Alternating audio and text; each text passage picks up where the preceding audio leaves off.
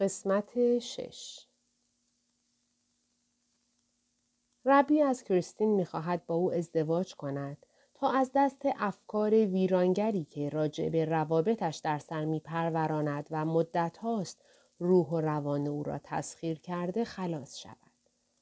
او از این هفده سالی که می شود از آن فیلم ساخت و از هیجاناتی که به جایی نرسیدند خسته شده است. حالا سی و دو سالش است و تاب چالش های دیگر را ندارد. اینکه ربی عشق عمیق به کریستین احساس می کند و در این حال آرزو می کند ازدواج بالاخره به سلطه اغلب دردناک عشق بر زندگی او پایان دهد نه نشان از بدگمانی او دارد و نه سنگ دلی. راجب کریستین ذکر این سخن کفایت می کند که نباید جذابیت درخواست ازدواج از سوی فردی به ظاهر مهربان و دلنشین را که از قرار معلوم قاطعانه و به روشنی میپندارد کریستین آدم مناسب اوست دست کم گرفت. آن هم از دید کریستین که اغلب دردمندانه راجع به خیلی چیزها تردید کرده مخصوصا خودش.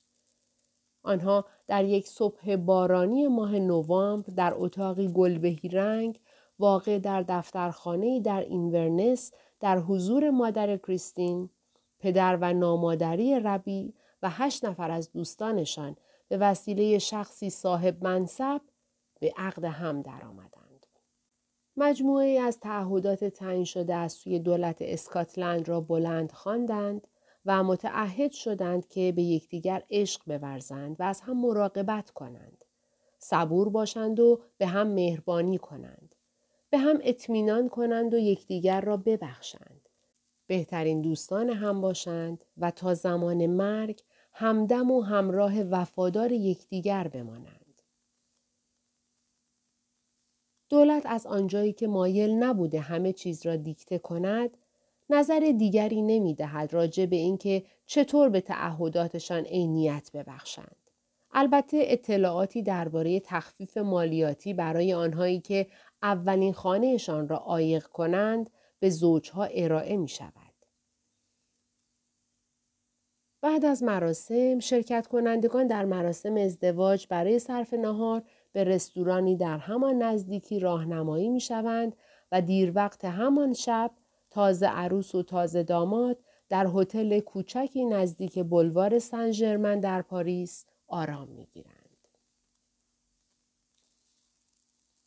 از آن پس مسائل احمقانه عروس اسکاتلندی و داماد خاور میانه ای در شهر عشق به ملاقات مردگان قبرستان پرلاشز رفتند. آنها بی هدف به دنبال قبر ژان دو برونوف می گردند و در نهایت بالای سر ادیف بیاف یک ساندویچ ژامبون و پنیر را با هم قسمت می کنند و می خورند. وقتی به اتاقشان در هتل برمیگردند رو تختی را کنار می‌زنند. حوله پهن می کنند. در بشقاب های کاغذی و با کمک چنگال های پلاستیکی لابستر مزدار شده ای را می‌خورند که سید بریتانی بوده و از پشت ویترین یک مغازه اغذیه آماده در خیابان شرش میدی به آنها چشمک زده بود. روبروی هتل آنها بوتیک بچگانه شیکی است که ژاکت و روپوش گران قیمت می فروشد. یک روز بعد از ظهر که ربی در حمام است، کریستین سری به آنجا می‌زند و با دابی برمیگردد. هیولای کوچک پشمالویی با یک شاخ و سه چشم که عمدن کج و کله هستند و این هیولا بعد از شش سال محبوب ترین دارایی دخترشان خواهد شد. بعد از بازگشت به اسکاتلند دنبال آپارتمان می گردند. ربی به شوخی می گوید که با زن ثروتمندی ازدواج کرده. البته این حرف فقط در مقایسه با وضعیت مالی خودش صحت دارد. کریستین خودش یک جای جمع جور دارد. چهار سال از ربی بیشتر کار کرده و مثل ربی هشت ماه تمام بیکار نبوده است. کریستین به شوخی می‌گوید که با پول ربی می توانند خانه‌ای به اندازه کمد جارو بخرند. آنها خانه دلخواهشان را در طبقه اول ساختمانی در خیابان مرچیستون پیدا می کنند. فروشنده بیوه این نحیف و مسن است که شوهرش را سال قبل از دست داده و دو پسر دارد که در کانادا زندگی می کنند. خودش هم حالش چندان تعریفی ندارد.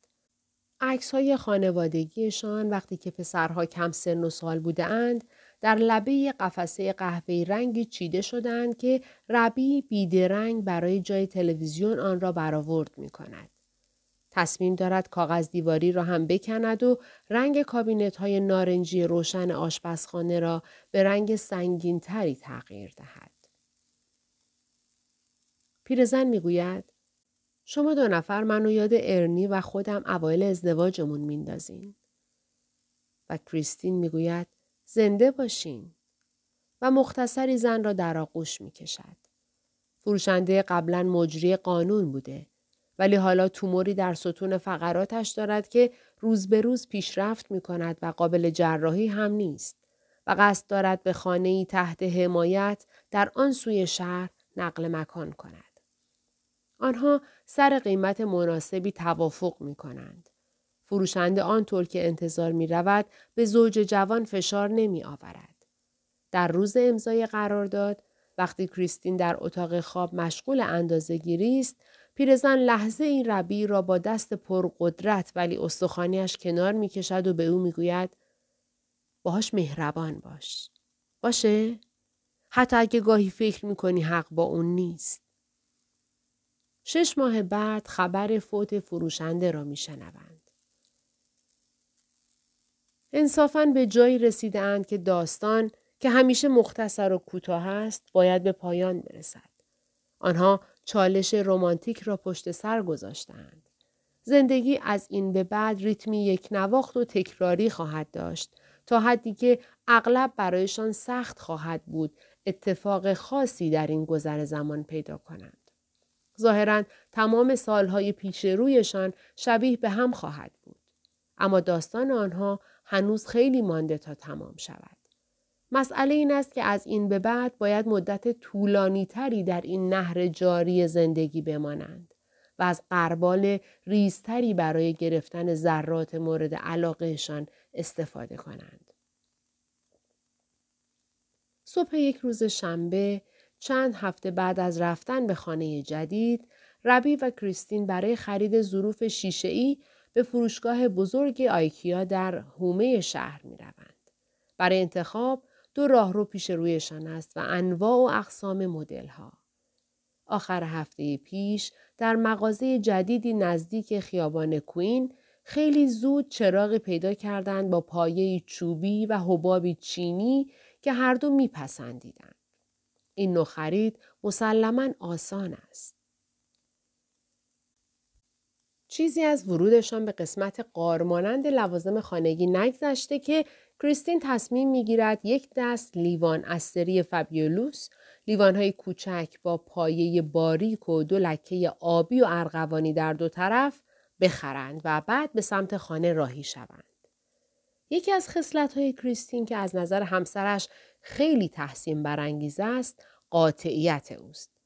اما خیلی زود بر روی آشکار می شود که فقط لیوانهای بزرگتر و ساده و صاف سری گادیز هستند که واقعا برای میز آشپزخانه مناسبند. رومانتیسم فلسفه توافق شهودی است. در عشق واقعی نیازی نیست به طرز ملالت باری هر چیزی به زبان آورده یا دیکته شود. وقتی دو نفر به یکدیگر تعلق دارند بالاخره یک احساس متقابل حقیقتا حیرت آور وجود دارد که بر اساس آن هر دو طرف جهان را کاملا مشابه هم می بینند.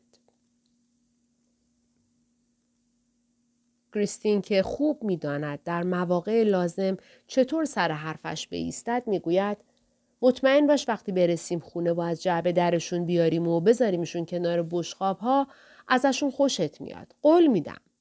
اینها واقعا قشنگترن. از نظر او آن لیوانهای ساده آدم را یاد کافتریه مدرسه و زندان میاندازد. ربی که هر چیز زیادی تجملی اعصابش را به هم میریزد جواب می دهد منظورت رو نمی‌فهمم ولی مدام به این فکر می کنم که اینها روی میز تمیزتر و قشنگتر به نظر می رسن. کریستین که آستین های بلوزش را حسابی تا نزدیک انگشتانش پایین کشیده می گوید. خب نمی‌تونیم که تمام روز رو اینجا وایستیم و بحث کنیم. ربی تصدیق می کند. مطمئنا نه. کریستین با پرخاش می گوید. پس بیا بریم همون فبیلوس رو بگیریم و تمام. احمقانه است که آدم همش ساز مخالف بزنه. ولی من واقعا فکر می‌کنم اونها افتضاحن. راستش حسم به هم یه چیز دیگه میگه. ربی جواب می‌دهد منم همینطور. هر دو خوب می‌دانند با ایستادن در راهرو فروشگاه آیکیا و بحث کردن راجع به موضوع بی اهمیتی مثل انتخاب لیوان واقعا وقتشان را هدر می دهد. با توجه به اینکه زندگی بسیار کوتاه است و موضوعات با اهمیت آن بسیار. با این حال با بداخلاقی بیشتر و در حضور فروشنده هایی که توجهشان کم کم جلب می شود در همان راهرو آیکیا میستند و حسابی بر سر اینکه چه نوع لیوانی بخرند بحث می کنند. بعد از 20 دقیقه هر کدام دیگری را به حماقت محکوم می کنند و از خیر خرید می گذرند و به سمت پارکینگ راهی می شوند و کریستین هم در راه می گوید که تصمیم دارد بقیه روزهای عمرش با دست آب بخورد. در تمام مسیر برگشت به خانه بدون هیچ حرفی از پنجره به بیرون خیره می شوند و از سکوت داخل ماشین فقط با صدای تق راهنما شکسته می شود. دابی که همسفر آنها شده مقموم روی صندلی عقب نشسته است. آنها آدم های مهمی هستند. کریستین در حال حاضر بر روی سخنرانی با عنوان روش های خرید در مراکز خدمات منطقه‌ای کار می کند که قرار است هفته بعد در شهر داندی در حضور صاحب منصبان دولتی آنجا آن را ارائه دهد. ربی هم تزی دارد با عنوان زمین ساخت فضا در آثار کریستوفر الکساندر. با این حال عجیب است که دائما مسائل احمقانه بسیاری بین آنها پیش می آید.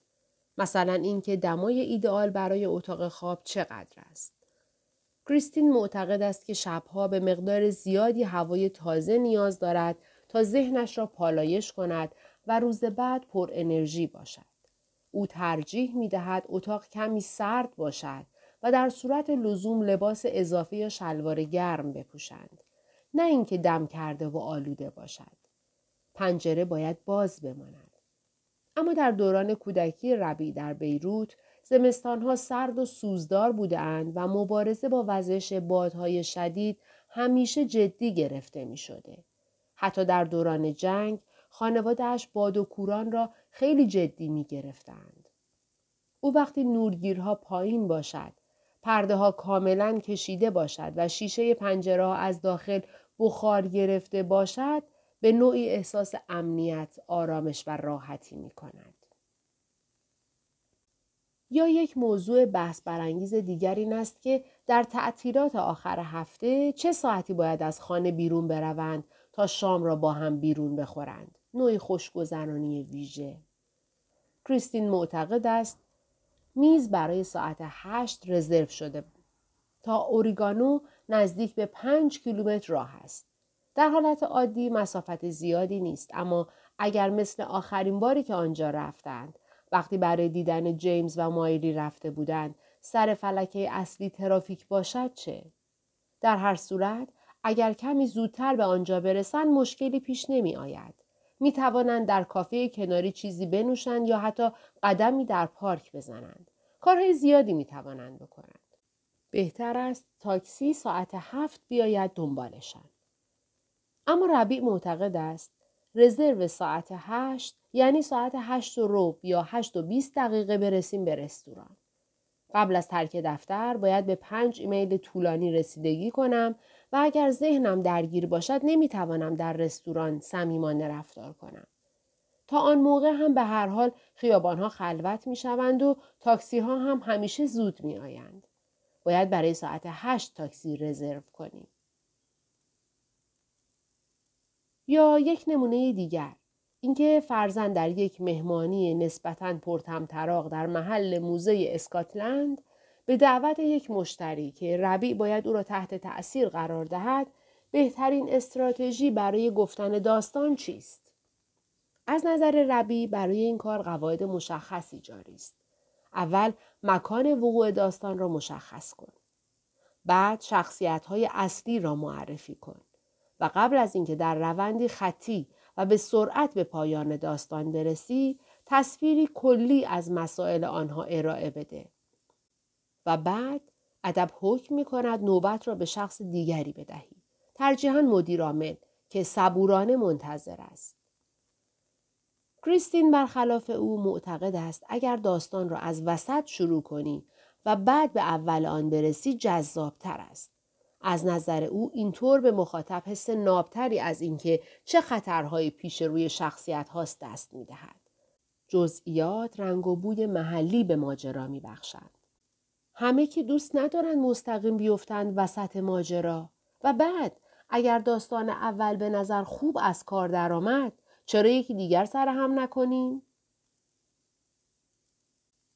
اگر از شنونده های آنها که کنار محل نمایش دایناسور استگوساروس ایستاده بودند که استخوانهایش در اواخر قرن نوزدهم در معدنی نزدیک گلاسکو پیدا شده بود نظر خواهی می‌شد احتمالا مخالفت چندانی با هیچ یک از روش ها نداشتند. به قطع می گفتند که هر دو خوب است. اما برای خود ربی و کریستین که با بداخلاقی اجرایشان را همانطور که به سمت رختکن می رفتند به طور خلاصه بازگو می کردند اختلاف نظر بسیار نکوهشگرانه تر و شخصی تر است. هر کدام به این فکر می کند که دیگری چطور ممکن است چیزی را درک کند.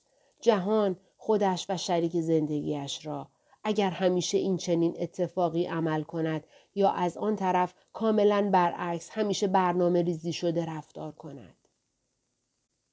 اما چیزی که به شدت ماجرا می افزاید فکر جدیدی است که هر وقت مسئله بینشان پیش می آید به ذهنشان خطور می کند. چطور می توانند تا آخر عمر این وضعیت را تحمل کنند؟ ما در بیشتر موقعیت های مهم زندگیمان با مسائل پیچیده کنار می آییم و در نتیجه شرایط را برای از بین بردن پیچیدگی ها و رفع صبورانه آنها مهیا می کنیم. از جمله در تجارت خارجی، مهاجرت، تومورشناسی اما وقتی نوبت به زندگی خانوادگی می رسد تصور ویرانگری از آسایش در سر می پرورانیم که در عوض باعث می شود از گفتگوی طولانی به شدت بیزار شویم. به علاوه از نظرمان خیلی غیرعادی است که نشستی دو روزه برای مدیریت حمام و دستشویی تعیین کنیم و مسلما بیهوده است که مشاوری حرفه‌ای استخدام کنیم تا به ما کمک کند زمان مناسب برای بیرون رفتن از خانه برای صرف شام را مشخص کنیم. همانطور که تاکسی با سرعت از خیابانهای خلوت هومه شهر میگذرد ربی که هم ترسیده و هم دلش به حال خودش میسوزد در این فکر است که با یک دیوانه ازدواج کردم شریک زندگیش هم کمتر از او عصبانی نیست تا جایی که می شود در صندلی عقب ماشین از او فاصله گرفته است. این نوع اختلاف زناشویی که ربی اکنون درگیرش شده در تخیلش نمی گنجد. او اصولا همیشه برای مخالفت گفتگو و مصالحه آماده است اما نه در این مورد که حماقت محض است. چنین مشاجره بدی بر سر موضوعی به این بی اهمیتی را نه جایی خوانده و نه از کسی شنیده. اینکه می‌داند کریستین تا بخش دوم شام سرسنگین خواهد بود و از او فاصله خواهد گرفت تنها به خشمش می افزاید. به راننده آرام و ساکت نگاه می کند.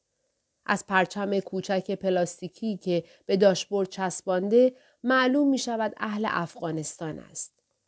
راننده راجع به چنین بگو مگوی بین دو نفر که نه با فقر دست و پنجه نرم می کنند نه قتل عام قبیله ای چه فکری می کند؟